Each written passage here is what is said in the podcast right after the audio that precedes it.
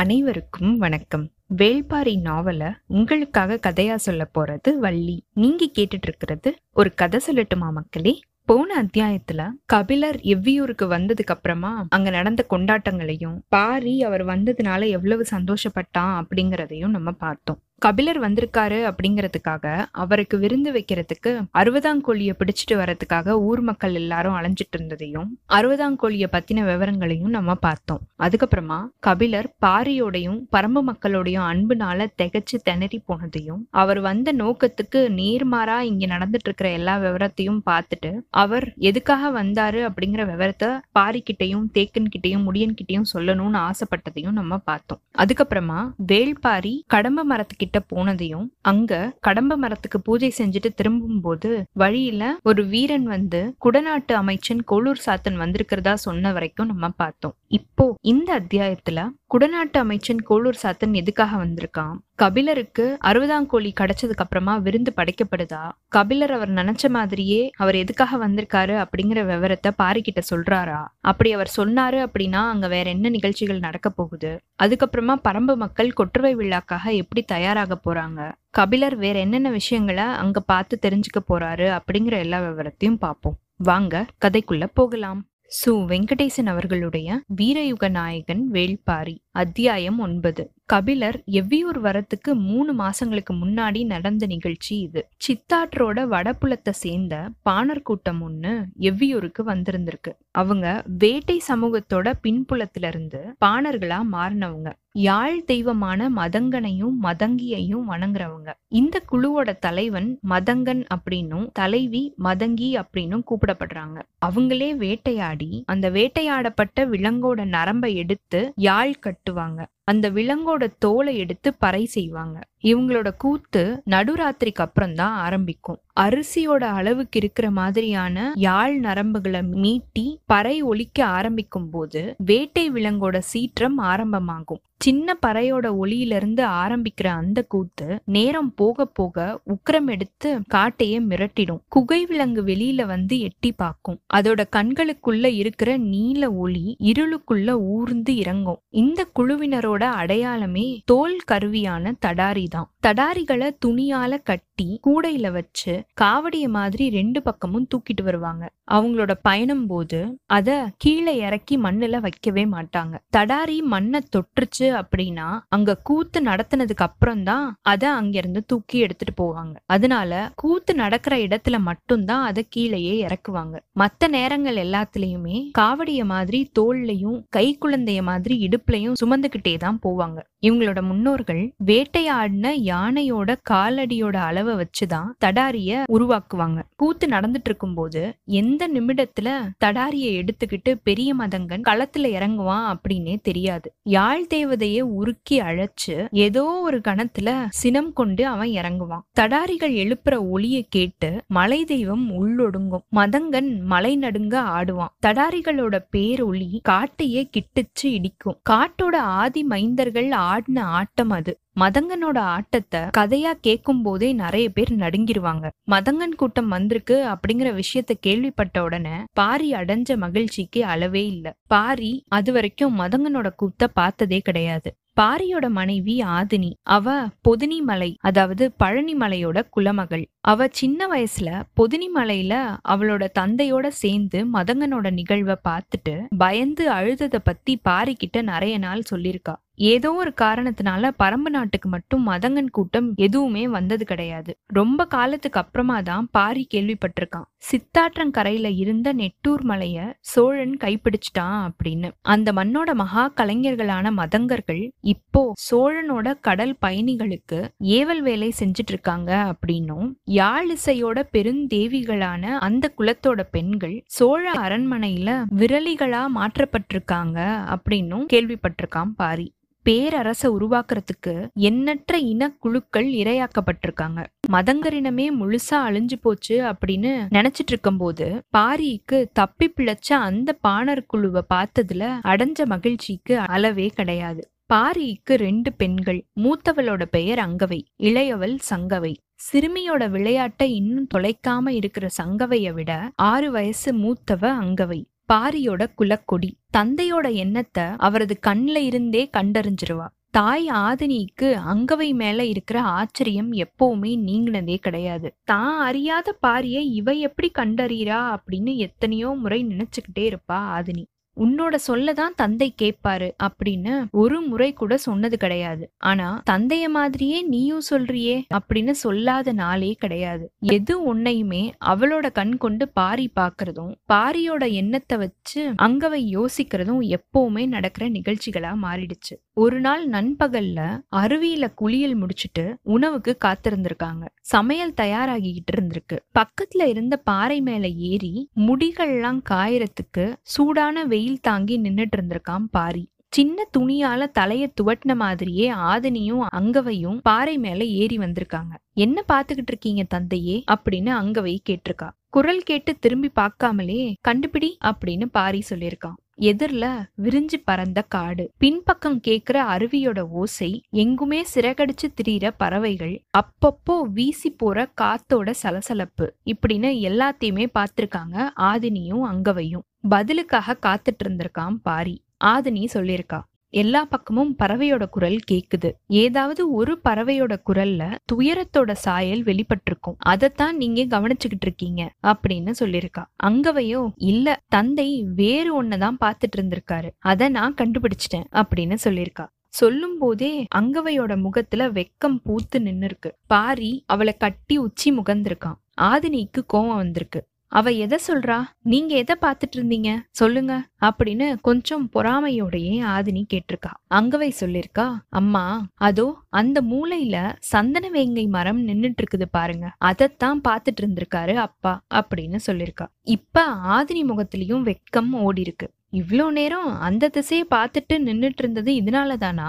அப்படின்னு ஆதினி கேட்க ஆமா நம்ம மகளையும் காதல் கூட்டிட்டு போகும். அதுக்குள்ள நாம அவளுக்கு செய்ய வேண்டியதை பத்தி யோசிச்சுக்கிட்டு இருந்தேன் அப்படின்னு பாரி சொல்லியிருக்கான். என்ன அது? அப்படின்னு ஆர்வத்தோட ஆதினி கேட்க இந்த உலகம் ஃபுல்லா அறியப்பட்ட பெரிய புலவர்கள் ரெண்டு பேரு. பரணரும் கபிலரும். அவங்கள யாராவது ஒருத்தராவது பரம்பு நாட்டுக்கு வரமாட்டாங்களா அப்படின்னு பல நாட்களா நான் ஆசைப்பட்டுட்டு இருக்கேன். அந்த விருப்பம் இன்னைக்கு வரைக்கும் நிறைவேறல. என்னோட மகள் மனம் முடிச்சு போறதுக்கு முன்னாடி அவங்க வரணும் அப்படின்னு என்னோட மனம் ஏங்குது. அவங்க எழுத்து கற்றவங்க. அவங்க கிட்ட இருந்து என்னோட மகளும் என்னுடைய மக்கள் ஒரு சில பேராவது எழுத்து கத்துக்கிட்டாங்க அப்படின்னா எவ்வளவு நல்லா இருக்கும் அப்படின்னு பாரி சொல்லியிருக்கான். அது எனக்கான உங்களுடைய விருப்பம் தந்தையே. அதை விட ஆழமான ஆசைகள் உங்ககிட்ட இருக்கு. அது நிறைவேறணும் அப்படின்னு தான் நான் விருப்பப்படுறேன் அப்படின்னு அங்கவை சொல்லியிருக்கா. பாரியே கொஞ்சம் வியந்து போய் எதை சொல்ற? அப்படின்னு கேட்டிருக்கான். அதுக்கு அங்கவை பரம நாட்டுல முழங்காத பறையே கிடையாது ஆடாத கூத்தே கிடையாது மீட்டாத யாழே கிடையாது. ஆனா மதங்கர் கூட்டம் இந்த மண்ணுல மிதிக்கல அப்படிங்கிற ஏக்கம் ரொம்ப நாளா உங்களோட ஆழ் மனசுல இருக்கு. உங்களோட உட்கார்ந்து அந்த இசையையும் கூத்தையும் நான் பார்க்கணும். அதுதான் என்னுடைய ஆசை அப்படின்னு சொல்லியிருக்கா. சமையல் தயாராகி முடிஞ்சதுனால கீழ இருந்து ஒரு குரல் இவங்களை கூப்பிட்டது கேட்டிருக்கு.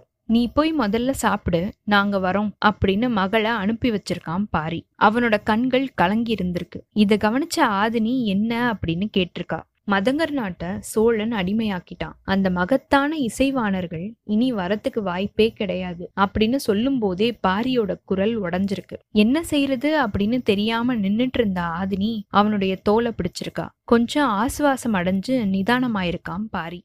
சரி வாங்க அந்த சந்தனவேங்கை மரம் வரைக்கும் போயிட்டு வருவோம் அப்படின்னு ஆதினி கூப்பிட சின்ன சிரிப்போடையே பாரி கேட்டிருக்கான். நம்மளுடைய மகள் இருக்கும்போதே நீ என்னைய கூப்பிட்டுருக்கணும். அந்த துணிவை நீ ஏன் இப்போ இழந்துட்ட? அதுக்கு ஆதினி சொல்லிருக்கா என்னுடைய கண்களை நீங்க பாத்திருந்தீங்க அப்படின்னா உங்களுக்கு தெரிஞ்சிருக்கும். நீங்க தான் அதை நேரா பாக்குறதே இல்லையே.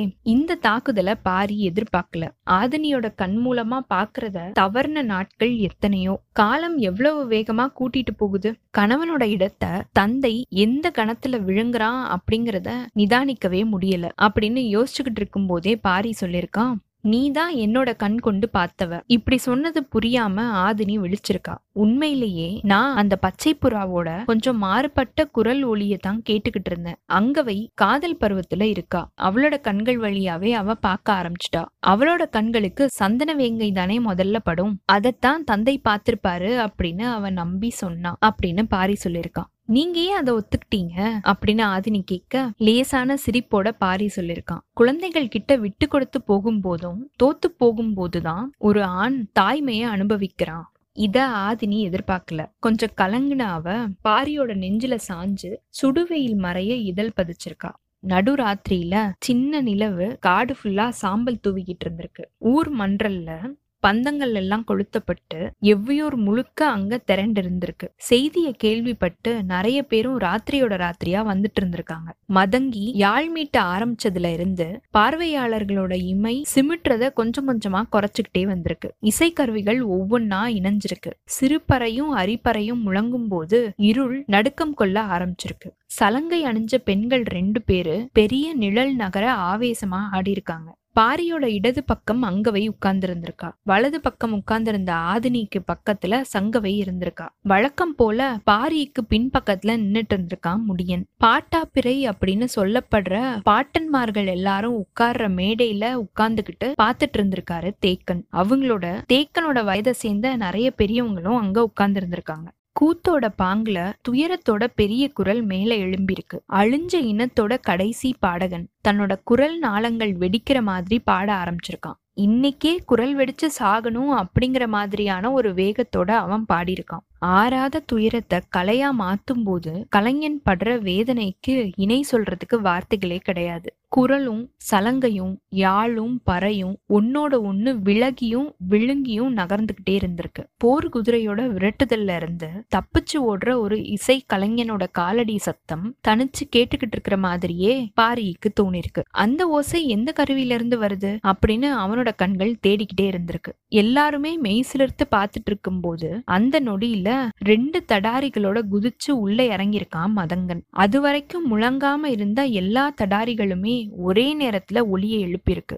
கொஞ்சமும் எதிர்பாராத பேரிசை. பாரியே குலுங்கி உட்கார்ந்திருந்திருக்கான். பயந்த சங்கவை அம்மா அப்படின்னு கத்துன அந்த சத்தம் பக்கத்துல இருந்தவங்களுக்கு மட்டும் கேட்டிருக்கு. ஆதினி அவளை அணைச்சு மடியில இறுக்கி பிடிச்சுக்கிட்டா. அதை கவனிச்ச பாரியோட கண்களுக்கு சின்ன வயசுல பயந்து கத்துன ஆதினி தான் தெரிஞ்சிருக்கா.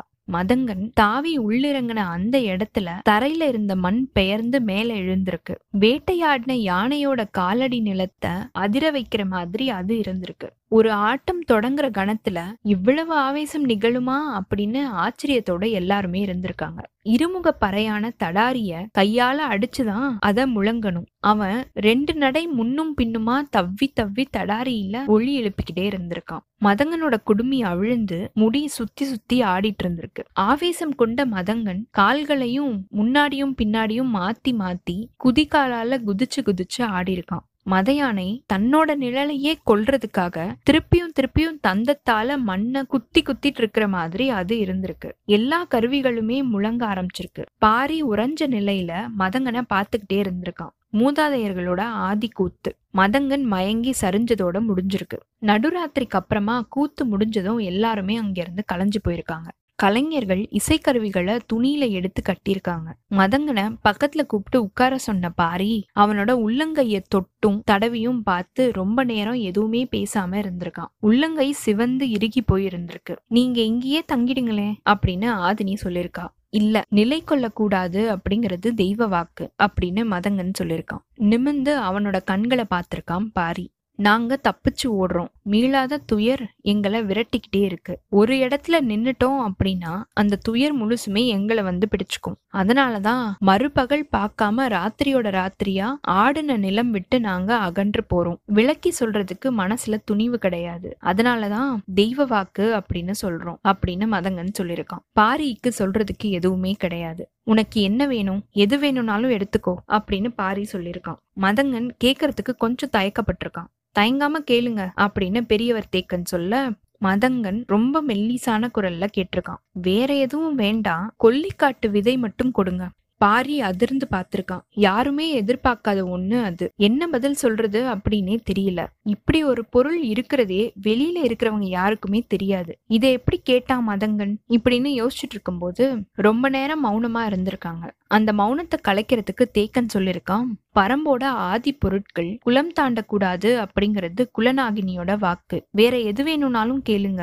குள்ளநாகினியோட வாக்கு காப்பாற்றப்படட்டும் நாங்க புறப்படுறோம் அப்படின்னு சொல்லிட்டு வேற எதையுமே கேட்காம மதங்கன் எந்திரிச்சிருக்கான். அவனோட உள்ளங்கை பாரிக்கிட்டு தான் இருந்திருக்கு. தடாரிய அடிச்சு அடிச்சு வடுவேறி இருந்த கை அதை தொட்டு அழுத்தினபடியே தலை நிமிராம பாரி சொல்லியிருக்கான். எடுத்துட்டு வாங்க. அரண்மனையை நோக்கி வீரர்கள் ஓடி போயிருக்காங்க.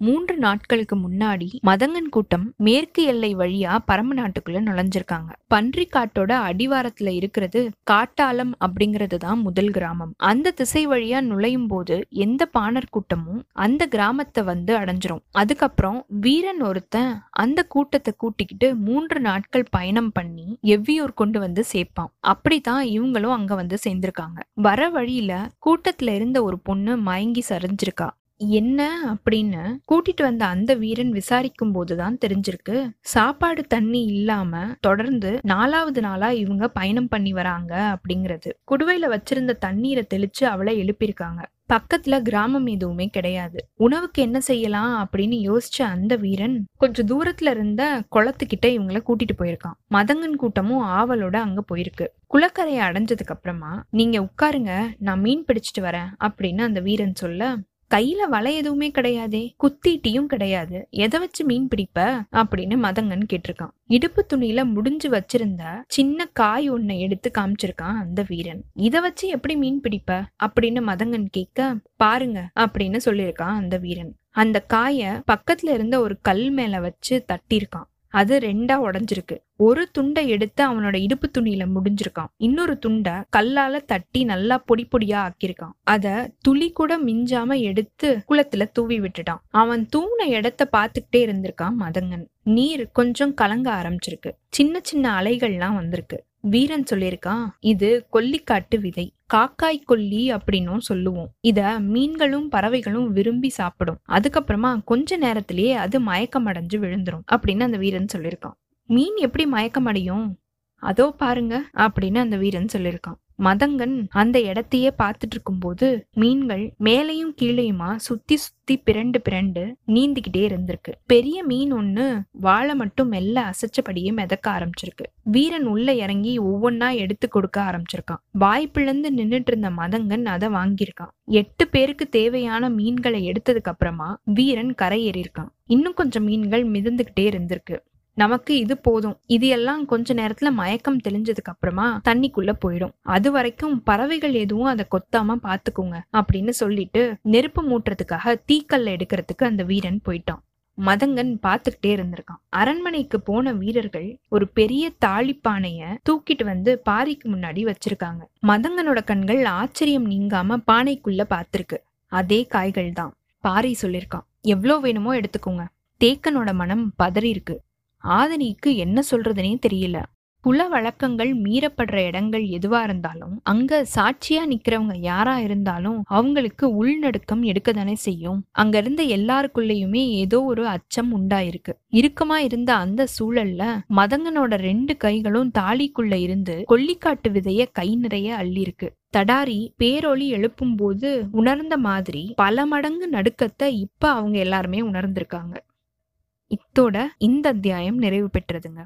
அடுத்த அத்தியாயத்துல குடநாட்டு அமைச்சன் கோளூர் சாத்தன் எதுக்காக வந்திருக்கான்? இந்த மதங்கன் கொல்லிக்காட்டு விதையை எடுத்துட்டு போனான்ல எதுக்காக எடுத்துட்டு போனான்? அந்த கொல்லிக்காட்டு விதையை வச்சு அவன் வேற என்ன செய்ய போறான்? கபிலருக்கான அறுபதாம் கொல்லி கிடைச்சதா? அதை வச்சு கபிலருக்கு பாரியால விருந்து படைக்க முடியுதா? வேற என்னென்ன நிகழ்ச்சிகள் கபிலருக்காக அங்க நடக்க போகுது? கொற்றவை கூத்து எப்ப ஆரம்பிக்க போகுது? இப்படிங்கிற எல்லா விவரத்தையும் பார்ப்போம்.